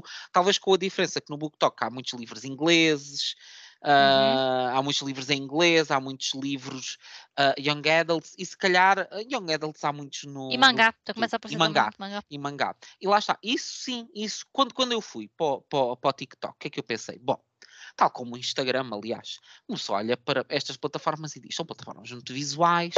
Quem é que está mamado nisto? Assim bom português, não é? Quem é que está mamado nisto? Olha que erudição, hein? Quem é que está mamado? Pensei, ele disse, ele disse isto. Ah, oh, Silvéria, pronto, estamos aqui numa conversa entre amigos. A falar de pijama e tudo. Tá Falaram de pijama. Por acaso não estou de pijama, esta parte ah, de cima é? não é um pijama. Eu vejo tá? pouco, mas a minha é. A tu é. Hum, quem é que devia estar aqui cravado nestas redes? As editoras que têm livros muito visuais. Pronto. E depois também cheguei ao TikTok e não foi isso que encontrei lá, porque digo, onde é que estão as editoras de livros ilustrados? Nada. Quando eu cheguei, acho que nada, nada, nada, nada, não havia uma. Agora havia a Baduga. A não, a Baduga, a Baduga já lá estava. Minto, a Baduga estava lá. Entretanto, a Planeta Tangerina criaram a conta e a Isabel Minhas Martins contou-nos que foi a filha a dela filha, que criou. Sim. A conta. Nós até lhe demos parabéns, olha, é estamos a gostar. Não, mas estavam muito. Olha, eu vi os TikToks que a filha da Isabel fez e juro-te que pensei, sim, sim. mais jeito que eu. É, é, é, é, a geração dela. É geracional, é geracional. Mas uh, isso para mim faz sentido. Faz-me sentido que editoras de banda desenhada e de mangá estejam lá, e não estão muitas. Está a devir. Às vezes estão, mas também não criam assim muita coisa. Algumas nem interagem grande coisa. Eu acho que a Sendai está, aceita também está. Há editoras que, que interagem. Acho que era a Guerra e Paz, que às vezes. Uh, há uma editora ou outra que costuma interagir sim, quando tu identificas, há outras que ignoram, sim. que ignoram sim, completamente estar lá. Sim, sim, mas essas também são editoras que também te ignoram no Instagram, não é? Uh, certo, certo. Sim, Penguin, estamos a falar de vocês. É a Penguin, uh, podemos aqui também, já agora, não é nada que nós não, não, não façamos extensões de comentar diretamente com a editora, mas eu não percebo porque é que a Penguin criou um sistema de parceiros uh, quando não interage com os conteúdos dos seus parceiros. E atenção, digo isto dando em primeiro lugar os meus parabéns à Penguin pelos excelentes lançamentos que eles têm feito, mas eu acho que quando nos metemos numa estratégia de parcerias é porque queremos, tudo queremos criar comunidade e é um two-way street. E eu sinto que a Penguin não está a fazer jus uh, ao sistema que criou. Sim, Nomeadamente. O marketing de influência pressupõe comunidade, não é? Interação, Sim. relação. E, é uma coisa muito interessante, porque lá está, a Penguin. Uh, Tem a iguana. TikTok, tanto no TikTok como no Instagram, estão claramente focadas só nas uh, editoras uh, mais comerciais e para jovens que têm. Mas a Penguin não tem só isto, eles para já têm aquela estratégia que eu acho muito questionável, que é, têm dentro da conta da Penguin, estão a comunicar top seller, Suma e depois Cavalo de Ferro, uh, Elsinore. Uh, Algumas têm contas próprias. Acho que são só, só, só dessas que não são tem mais todas. comerciais. Tens uma conta que é top seller e Suma. Sim. Só para essas mais comerciais, porque de resto não, as outras estão todas lá não, metidas no meio. Alfaguara não tem, Alcinar também não. A Companhia das Letras não tem. Uh, é, aí uma definição. A Cavalo de Ferro não tem, a Elsinore Ou separas tudo tem. ou não separas nada. E eu acho que eles focam-se muito uh, nas editoras mais comerciais e para um público mais jovem, que eu compreendo, porque pressuponho que tenham, do negócio. que tenham volumes de vendas muito grandes, mas eles supostamente têm outro tipo de editoras e deviam ter uma estratégia de comunicação também para essas editoras. E eu sinto que muitas vezes são esquecidas, porque não vejo que os conteúdos. Eu, por exemplo, eu fiz, uh, falei sobre o livro da Sona Moreira Marques. Eles vão criar. É, é isto que eu não percebo. É como é que pode haver. Do... Parece que há duas cabeças que não comunicam, porque tu tens a cabeça editorial que está a fazer um trabalho e que te diz: Eu vou criar na Companhia das Letras uma chancela para não ficção que é uma coisa muito significativa e nós sabemos que não ficção não é um, não é um género Não, que que, venda por aí além, é uma coisa de nicho. Não, nós vamos agarrar em obras de não ficção e vamos criar uma chancela. Não ficção contemporânea. Excelente! Em termos de ideia editorial, é maravilhoso, é uma coisa de aplaudir. Chegas ao braço da comunicação e esses livros são ignorados. O livro da Susana Moreira Marques eu achei que foi ignoradíssimo. Teve pouquíssimo destaque. Eu que fiz um episódio de podcast a entrevistá-la, hum, a editora nem sequer se deu ao trabalho de partilhar o episódio, talvez porque não tenha achado que, que ele era bom, pronto. Eu, de qualquer maneira, acho que era uma oportunidade de divulgação de um livro que estavam a lançar. A editora não Mas olha, o Filipe Melo partilhou o nosso episódio É sobre verdade. o Dog Mendonça. Mas é isso que eu acho interessante, que é muitas vezes as pessoas, os autores que têm grandes, grandes comunidades de seguidores são os mais generosos. E depois as editoras com quem, a quem ainda por cima tu estás a fazer um trabalho de ah, ajuda na divulgação de algo, muitas vezes parece que estão de costas viradas para nós. Ah, e eu não percebo porquê. Não percebo porque é que tens de um lado uma cabeça que diz vamos criar uma chancela com esta temática e do outro lado tens uma cabeça na comunicação que diz epá, não vou divulgar isso, tenho mais coisas para divulgar isso não me apetece. Então depois esperamos que isso corra bem por onde? Pois, Eu sei que quando há muito dinheiro ah, as pessoas eh, pronto, esquece-se um bocado dessas coisas porque vai entrando dinheiro, está tudo muito bem. Mas meus amigos, as coisas não correm bem para sempre. E é bom ir criando coisas sustentáveis e ir mantendo públicos fiéis, porque nós já vimos muitas, muitos grupos editoriais que tiveram na mão de cima e que um dia deixaram de estar, é, toca a todos. porque dão as coisas como adquiridas. E Eu atenção, concordo com tudo o que estás a dizer e acho que com imenso respeito pelo trabalho editorial que eles têm feito, que eu acho sim, eu, é um eu sobretudo a a Alvaguarda e Alcinor eu- e a Companhia das Letras, eu identifico-me bastante. Só que isso vai muito ao encontro daquilo que nós temos vindo a falar. Enquanto o TikTok, regra geral, será para um público mais jovem, mais descontraído, com determinados tipos de livros, e aí a Iguana, por exemplo, está ótima, alguns livros para jovens adultos também está impecável, acho bem que tenham conta no, no TikTok. Se calhar há outros conteúdos que fazem mais sentido em redes sociais onde o público se calhar é 30 para cima. O Instagram, eventualmente os, blo- os blogs, porque na, ainda há uh, os resistentes uh, e os blogs têm uma grande vantagem relativamente às outras redes. Uh, Nem tanto, o YouTube também vai funcionar mais ou menos, que é a questão da pesquisa.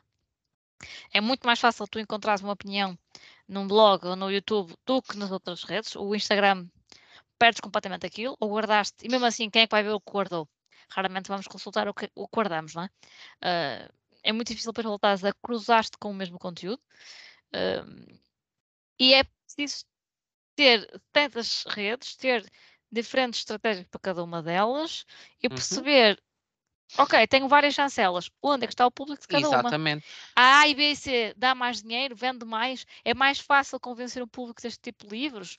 Ótimo, nós precisamos de manter a editora, portanto vamos apostar se calhar mais aqui, mas não vamos deixar de apostar nas outras. Não, Claro. por isso editávamos. Não, mas imagina, eles criaram o, o Bold Reads, que eu acho que é, para o objetivo que se propôs, uma ideia maravilhosa, porque de Uhum. facto cria muito aquela questão de identificação, são pessoas jovens a comunicar para pessoas jovens, parece uma ideia excelente.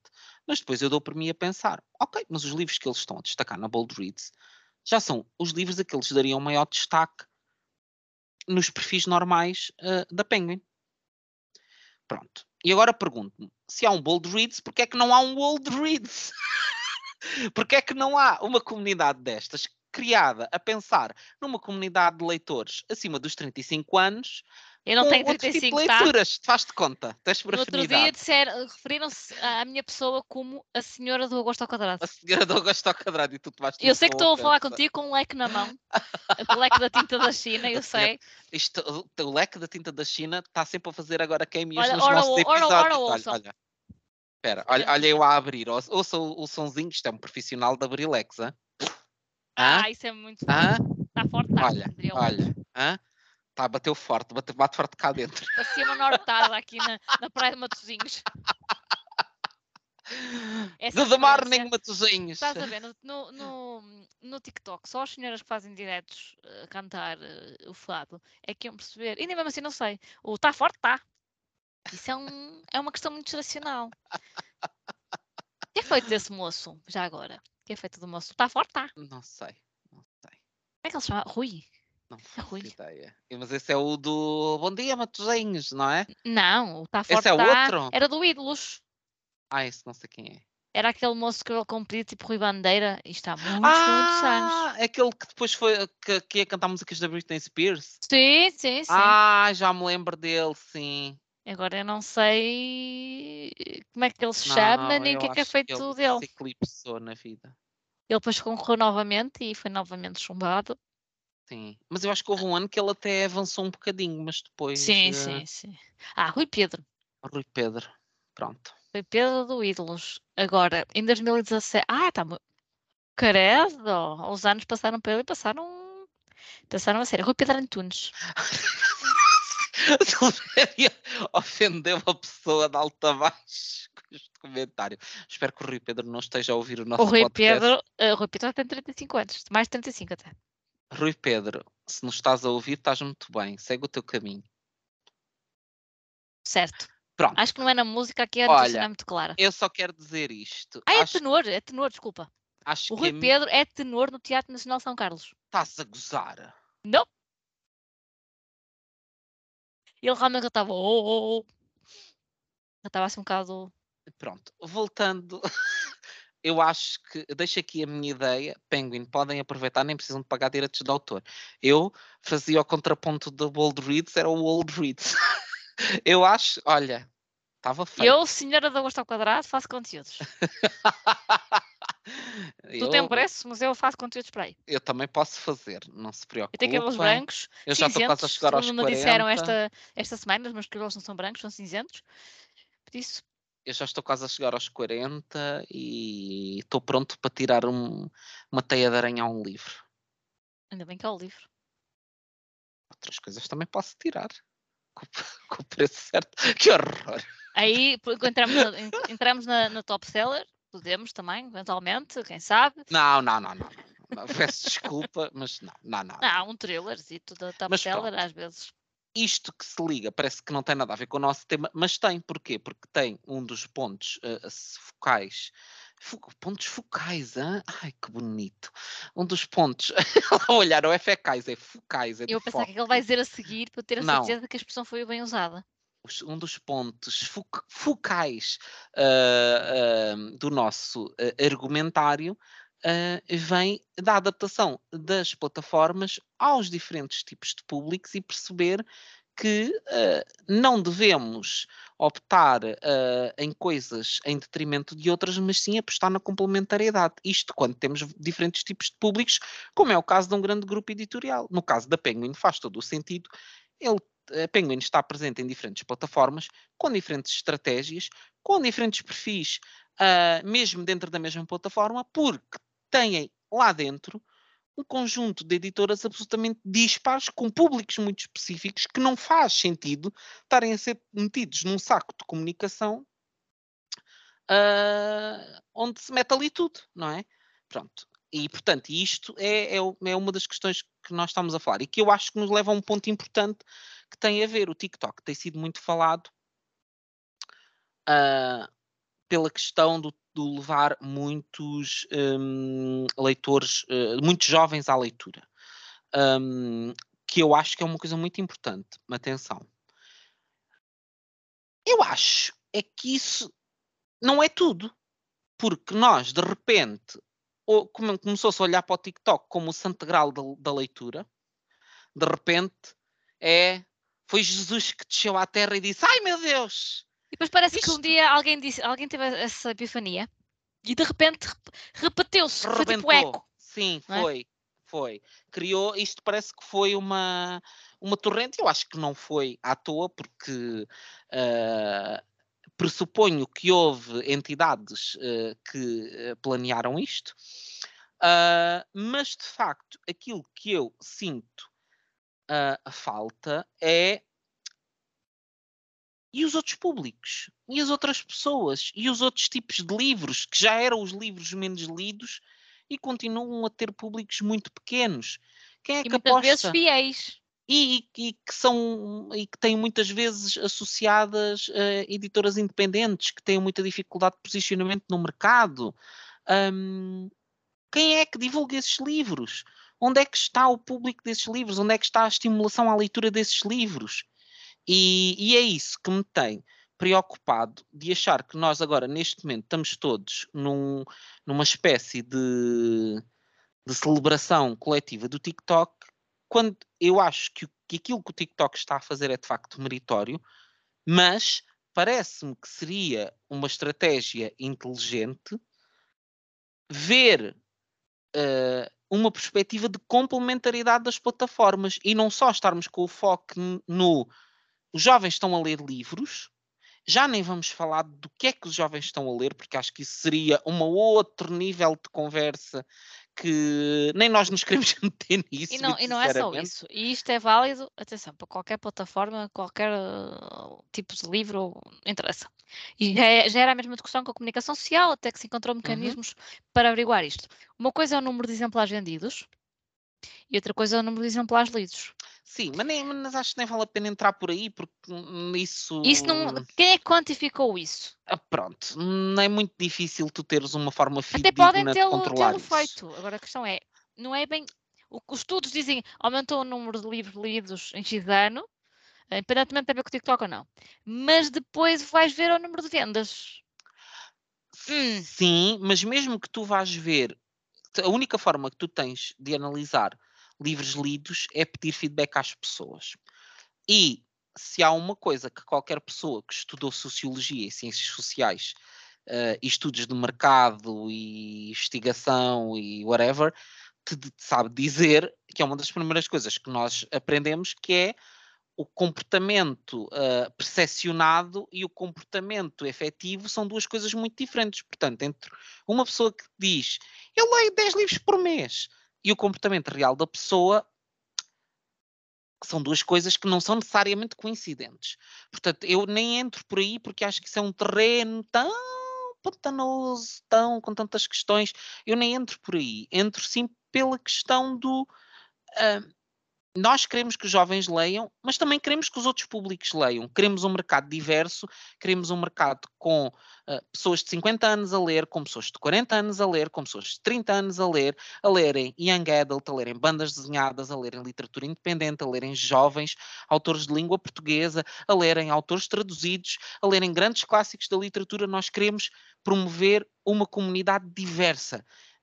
E se queremos fazer isso, não podemos contar só com o TikTok, temos que contar com todas as plataformas de criação de conteúdo que estão disponíveis e que neste momento eu sinto sinceramente que sou o parente pobre.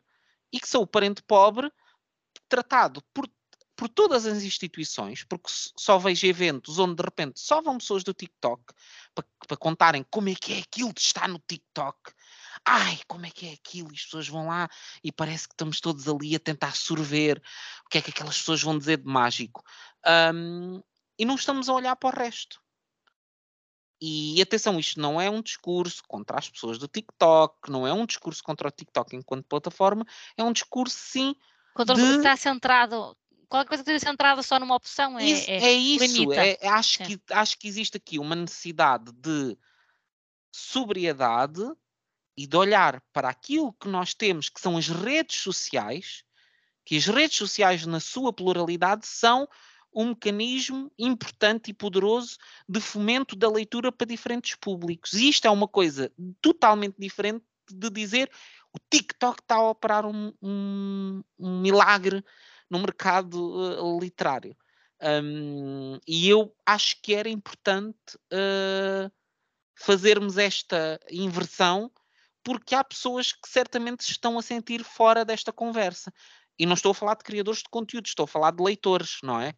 Mas isto pessoas... já, esta discussão, uh, esta questão, aliás, uh, já não é nova, porque eu lembro-me quando começaram a surgir os canais no YouTube. Já se falou, ah, e os blogs, os blogs não têm interação, não sei o que, não sei o que mais, o YouTube é que é. E os blogs foram ficando um bocadinho de lado. Depois surgiu o Instagram e ah, o, o YouTube também vai ficando para trás. E entretanto vai surgir outra coisa que vai ser a novidade. Uh, lamento informar-vos, mas o TikTok está na moto de cima, mas uh, será substituído. É o percurso normal. Mas sabes, mas eu nunca senti que de facto hum, nunca senti que quando o, o Instagram uh, era a rede dominante um, e que eu não sei, e não é assim tão pouco dominante nos dias que correm. Eu acho que só não, não sei, opa, não tenho em termos de utilizadores, o TikTok neste momento é maior que já com o Instagram. Se calhar não, acho que não. Pronto, o eu, Facebook é muito maior, isso. Sim, mas pronto, mas eh, em termos de depois de impacto real, não é? O Facebook é aquilo que a gente sabe. Mas eu de facto nunca senti que de facto houvesse um, um, um ignorar efetivamente tudo o que se passava no YouTube. Eu senti que, obviamente, houve ali uma altura em que se dava mais atenção ao Instagram, mas o YouTube continuava a ter destaque e os criadores de conteúdos do, do YouTube continuavam a ter o seu público e continuavam a, a, ser reconhecidos como uma componente importante do ecossistema. E agora, de repente, dá uns, desde o início do ano para cá, é só TikTok, é TikTok, TikTok, TikTok, TikTok, TikTok, TikTok. Na Feira do Livro foram incontáveis o número de sessões para discutir a importância do TikTok e depois toda a gente vai fazer o mesmo. E o tema, é... o tema também acaba por ser o mesmo. É, é só é, é. a mesma rede, é uma. Com as mesmas pessoas a irem a cinco sessões, dizer as mesmas coisas. Eu acho que devíamos todos puxar para uh, uma questão de diversidade de temas, de vozes, de perspectivas, de, de públicos, de livros. Uh, acho que tínhamos todos muito mais a ganhar com isso um, e acima de tudo, acho que a leitura e os autores tinham mais a ganhar com isso. E também os leitores portugueses, os escritores portugueses. Porque há muitos aqui, escritores portugueses que não são necessariamente escritores comerciais e que têm muita dificuldade de afirmação no mercado nacional e que não vai ser o TikTok que lhes vai valer. Não, e alguns nem querem. Até precisamente pelas questões uh, ligadas à psicologia, às ciências da educação, alguns também não querem. Não é só isso. Uh, e, e, fazem bem a, a, nível de posicionamento. Não é só, ah, estão aqui, tipo, uh, contra uma ciência que desconhecem, ou vejam o restelo. Não, não, alguns têm razão em não, em, não, em não querer, porque não é ali que eles devem movimentar. Mas estava aqui por curiosidade, até uh, há pouco perguntavas se, se, o Instagram tinha mais utilizadores uh, que o TikTok ou não. Obviamente a rede social em Portugal com mais utilizadores é o Facebook. Um, segue-se o YouTube. Depois vem o Instagram e só depois o TikTok, mas uh, bastante, bastante depois uh, do Instagram. Uh, aliás, por acaso acho que o LinkedIn até tem mais pessoas que o TikTok, supostamente. E o Pinterest aparece sempre como rede social, mas o Pinterest não é uma rede social. É um motor de pesquisa visual. Pronto. E agora isto ah. foi muito técnico e muito chato. Ah. Muito bem. Eu escrevi há dias um artigo sobre isso, é que... só até que me, me lembrei. Porque parece sempre nas estatísticas o que é um bocado errado porque a própria plataforma não se assume como rede social. Pronto. Ninguém fala do Pinterest, estás a ver? Ninguém fala do Pinterest, onde é que anda o Pinterest Book? E o Snapchat tem um milhão e tal em Portugal. Um milhão. Snapchat, o Snapchat ainda existe. Eu, olha, eu queria contar muitos anos, quando ele era bombom no Brasil. Manda-se, já não me lembro como é que se chama, Snaps? Não, não sei. Uh, já não me lembro como é que se chama. Que, não é tu... mensagens, é isso? Já não me recordo. Eu acho que era um conteúdo um bocado instantâneo também. Olha o Be Real, como é que aquilo ficou? É verdade. Eu nunca usei, não faço a mínima ideia. Sei lá, menina. Que assim, então que eu não tinha pachorra. Agora tinha que fazer um, um, um conteúdo qualquer, como eu estivesse no momento. Olha eu aqui do meu pijama a aparecer para, para toda a gente ver. Não, não. Eu lavar a louça, passear o cão. Eu já houve uma altura que pensei, será que o Twitter pode ser um complemento interessante a, a outra rede de conteúdos? Por exemplo, para o, podcast. Houve uma altura que eu pensei, será que ter um Twitter para o podcast faria sentido? Só se fosse mais para funcionar como um link para, não é? Sim. Como é SEO? Sim, era, era nessa lógica, porque não sei. Nós Mas- não temos um conteúdo polémico o suficiente para o Twitter. Não sei, mas será que o Twitter também só funciona com polémicas? Não sei, é mesmo eu uma questão. vou é lá uma ver os assuntos do momento para ser uma pessoa atualizada. Qual é a polémica que está a dar? A Joana, que é uma pessoa que tem grande aversão às redes sociais, a única rede social de que ela era uma consumidora ávida era o Twitter. E eu disse, mas o Twitter é a mais tóxica delas todas. Mas não tem tanta questão da foto, não é da selfie, do Sim, dia a dia da mas tem, pessoa. mas tem muita discussão. É mais Temas e menos a pessoa. Tem muita discussão, é muita gente a ofender-se. Tendências do, do, do É, momento. Claro é a é rede futebol. das polémicas, não sei. Olha, hoje é só futebol. No dia que estamos a gravar Mas isto. olha, isto aqui fica mais uma ideia para as pessoas, quem quiser criar um tweetbook. Como é que isso se chamaria? Agora é, é. X. Olha, foi uma, péssima, parece uma coisa. parece, foi uma péssima ideia chamar X nesse sentido. Não estava à procura, já não sei de quê, no Twitter, e sempre escrevia X e a palavra que eu queria, aparecia-me, olha, conteúdo pornográfico. Claro.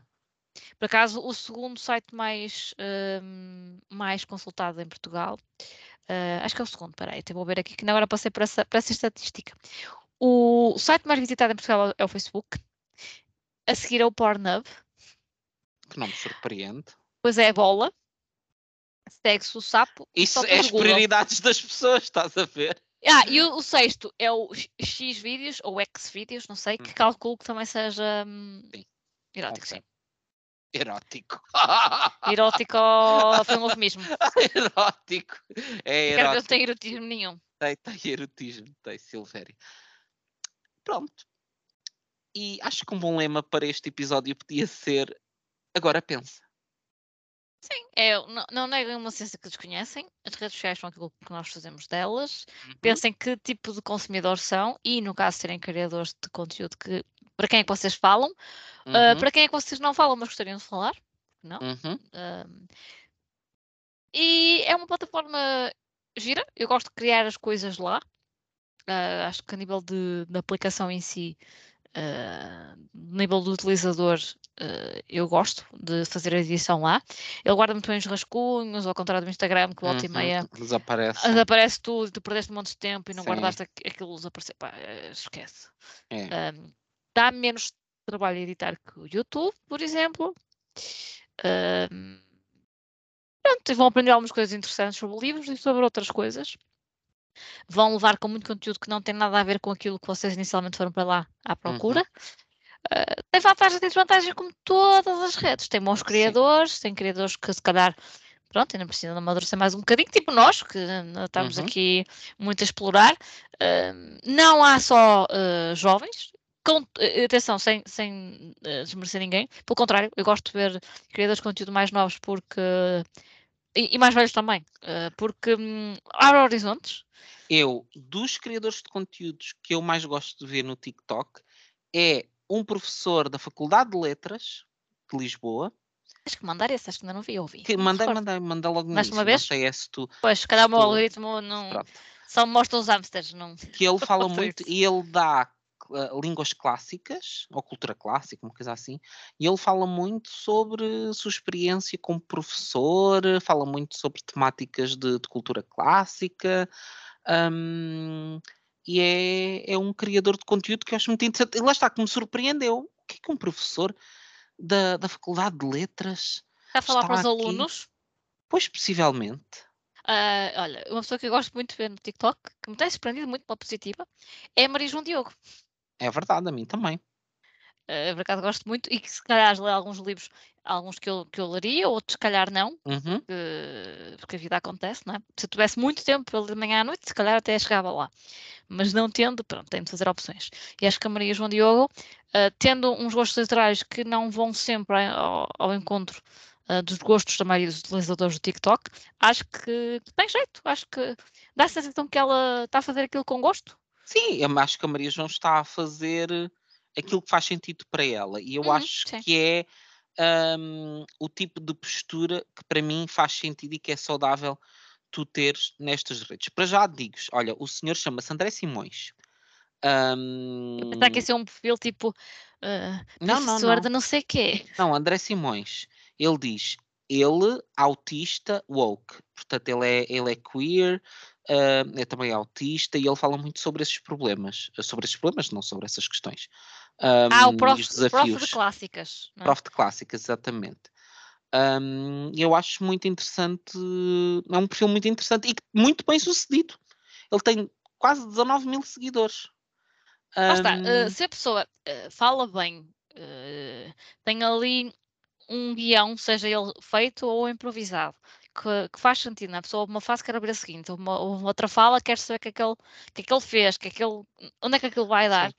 Uh, e até, a, aparentemente, eu não só estou a ver agora assim as miniaturas, mas dá-me a sensação que é ele a gravar quase sempre no mesmo sítio da sua, da é, sua casa. É ele a falar sobre temas. Um assunto, é ele a falar perguntas. Mas olha que são vídeos uh, relativamente longuinhos, não são conteúdos curtos e lá está, são bem sucedidos.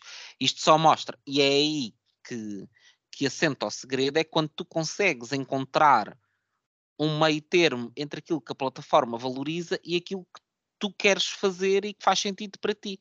Só que nem sempre conseguimos esse balanço. Mas uma coisa eu, eu vos garanto, e isso funciona tanto para o TikTok como para o Instagram. Se vocês vão criar um perfil ou vão para uma nova rede a pensar já com um foco em resultados e a dizer, ah, eu vou para o TikTok porque lá é que está toda a gente e vou viralizar. Meus amigos, não vai acontecer ou é muito pouco provável que aconteça. Porque quando vocês estão focados em resultados, vocês vão fazer conteúdos para o algoritmo e vão se lixar. E no caso do TikTok, nem sempre vão perceber que algoritmo é Exatamente. esse. Exatamente, e portanto vão fazer coisas às cegas o truque sempre é vocês fazerem conteúdo que vocês próprios achem relevantes. Pensem sempre em vocês como criadores de conteúdos. Do, como é consumidores. como consumidores, exatamente, como consumidores de conteúdos. O que é que eu gostaria de ver?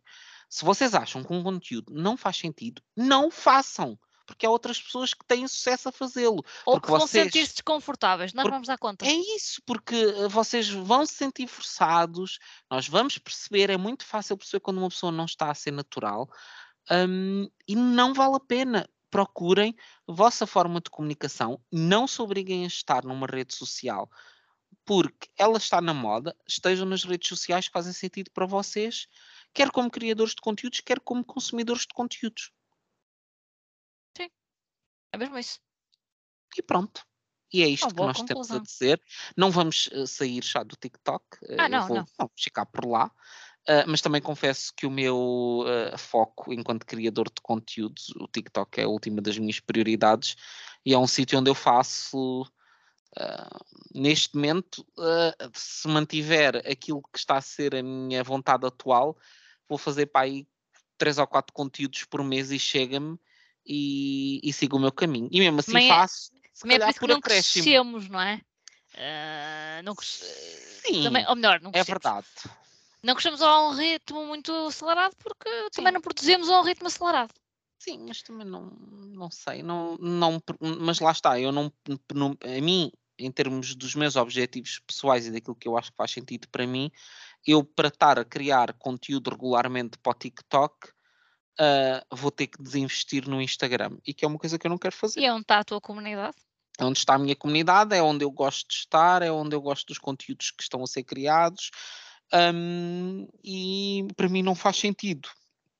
Não faz sentido eu ir criar conteúdos a pensar no TikTok e ir reproduzi-los no Instagram, porque acho que isso não resulta. Não, há, há, conteúdos que só resultam numa delas. Pode, pode haver, pode haver casos que em que tu digas, olha, vou, vou partilhar também, porque acho que isto pode interessar. Sim, mas como regra, não é um bom princípio. Aliás, é um dos mandamentos de criação de conteúdo é que não deves usar o mesmo conteúdo para várias plataformas, que não Deve é uma boa adaptar a cada, Deves cada adaptar. E obviamente que as pessoas quando estão, está bem, podemos dizer, ah, a filosofia das Reels é relativamente parecida à, à filosofia do TikTok. Sim e não, porque as pessoas que estão no Instagram não são as pessoas que estão no TikTok. E portanto, tu no TikTok estás a fazer as coisas com um determinado mood que não é o mesmo mood de um consumidor de conteúdos do Instagram. Sim, Pode ser. procura coisas casos. diferentes e estados de espírito diferentes. Exatamente. Portanto, acho que para mim isso não é solução. Portanto, eu para mim vou estar, estou muito feliz no Instagram e no podcast e vou lá dar, eu como costumo dizer, ah, eu não estou no TikTok, eu entro sai do TikTok. Eu, eu confesso que vejo mais um bocadinho do que tu, mas tu também vês mais shorts do que eu, não é? Eu vejo mais YouTube, sim. Eu shorts eh, vejo bastante. E outra conclusão importante deste episódio é interajam com as coisas de que gostam. Sim. Não fiquem só passivamente. isso. porque assim estão a a prejudicar a pessoa que criou aqueles conteúdos, perdeu o seu tempo, perdeu os seus recursos a fazer aquilo, mas também estão a prejudicar-se eh, vocês próprios, entre aspas, no sentido em que assim as redes sociais não vão mostrar-vos aquilo que vocês à partida mais gostam. Atenção, nós estamos a dizer, ai sim, estão só obrigados e agora todos os não, não, conteúdos obrigado. que É quando virem. gostam, foi o quando gostam. Exatamente, sim, sim, mas só frisando aquilo que tu disseste. Não é aqui um sistema de obrigação do ai, agora vou ter que meter like em tudo que estas pessoas. Não, não é isso. Não, porque isso também se faz gostas de para tudo, também ele não vai privilegiar nada, não, não é? não privilegia nada, mas quando vocês veem um conteúdo e de facto acham, epá, este conteúdo está muito fixe, pá, metam um like e metam um comentário, nem que seja a dizer, olha que fixe, gostei muito. Sim, e mandem aquilo por mensagem privada para um amigo que acham que vai gostar daquilo, não sei. Eh, usem o conteúdo também, não é? Eh, espalhem a mensagem. Ah, isto sou muito religioso agora. Espalhem a Espalhe- mensagem. Espalhem a mensagem do Bookstagram. Não, nós, nós tivéssemos que ter aqui alguma coisa, alguma, alguma oração ou assim, era a oração dos Librólicos Anónimos. E também a Há quantos mensagem... dias estamos sem comprar livros? Ah, eu por acaso agora estou pouco comprador de livros. Olha, eu tive, como, tive eh, salvo seja, de comprar um porque estava a expirar um, um, um voucher da UC. Ah, isso nunca me acontece. Era daqueles vouchers que têm prazo mais curto. Pronto. Mas eu amanhã, eu amanhã não, eu depois da manhã vou comprar livros. Vais à feira de livro, não é? Porque vou à festa do livro de Belém. Ah, estou a dizer que foi o, o- o- que não foi nada, que eu fui à Feira do Livro do Porto há, há poucos dias. Vou à festa do livro de Belém, onde não estou a contar encontrar grandes promoções, porque pronto, nos outros anos, quanto muito havia uns 20, 30%, ah, mas alguma coisa se há de arranjar. Olha a Feira do Livro do Porto, parecia. Que estavas a descrever a feira daqui. Pronto, mas ah, ah, a festa do livro de Belém só tem autores portugueses. Ok. Pronto. Nós na, na, na Feira do Livro do Porto ouves jazz. Olha que ali em Belém e és capaz de ouvir assim coisas também desse género, porque aquilo é muito elegante. Os stands são muito elegantes, aquilo, por acaso, olha, é uma, é um, uma experiência muito bonita em termos de disposição, levas do com terra? sítio. No Não, levo- levas, levas com terra, porque o piso é de, é de É, terra o batida. limpei Não, os em, to- não em todos os vezes. sítios, não em todos os sítios, mas tem muitas zonas onde é. Tendo em conta que estamos a norte e que o vento é uma constante. Cá é que não há tanto. Agora, ultimamente, tem estado muito vento cá em baixo, mas. é Cai, capaz de caem coisas, caem ecrãs, caem, caem tudo. Cai.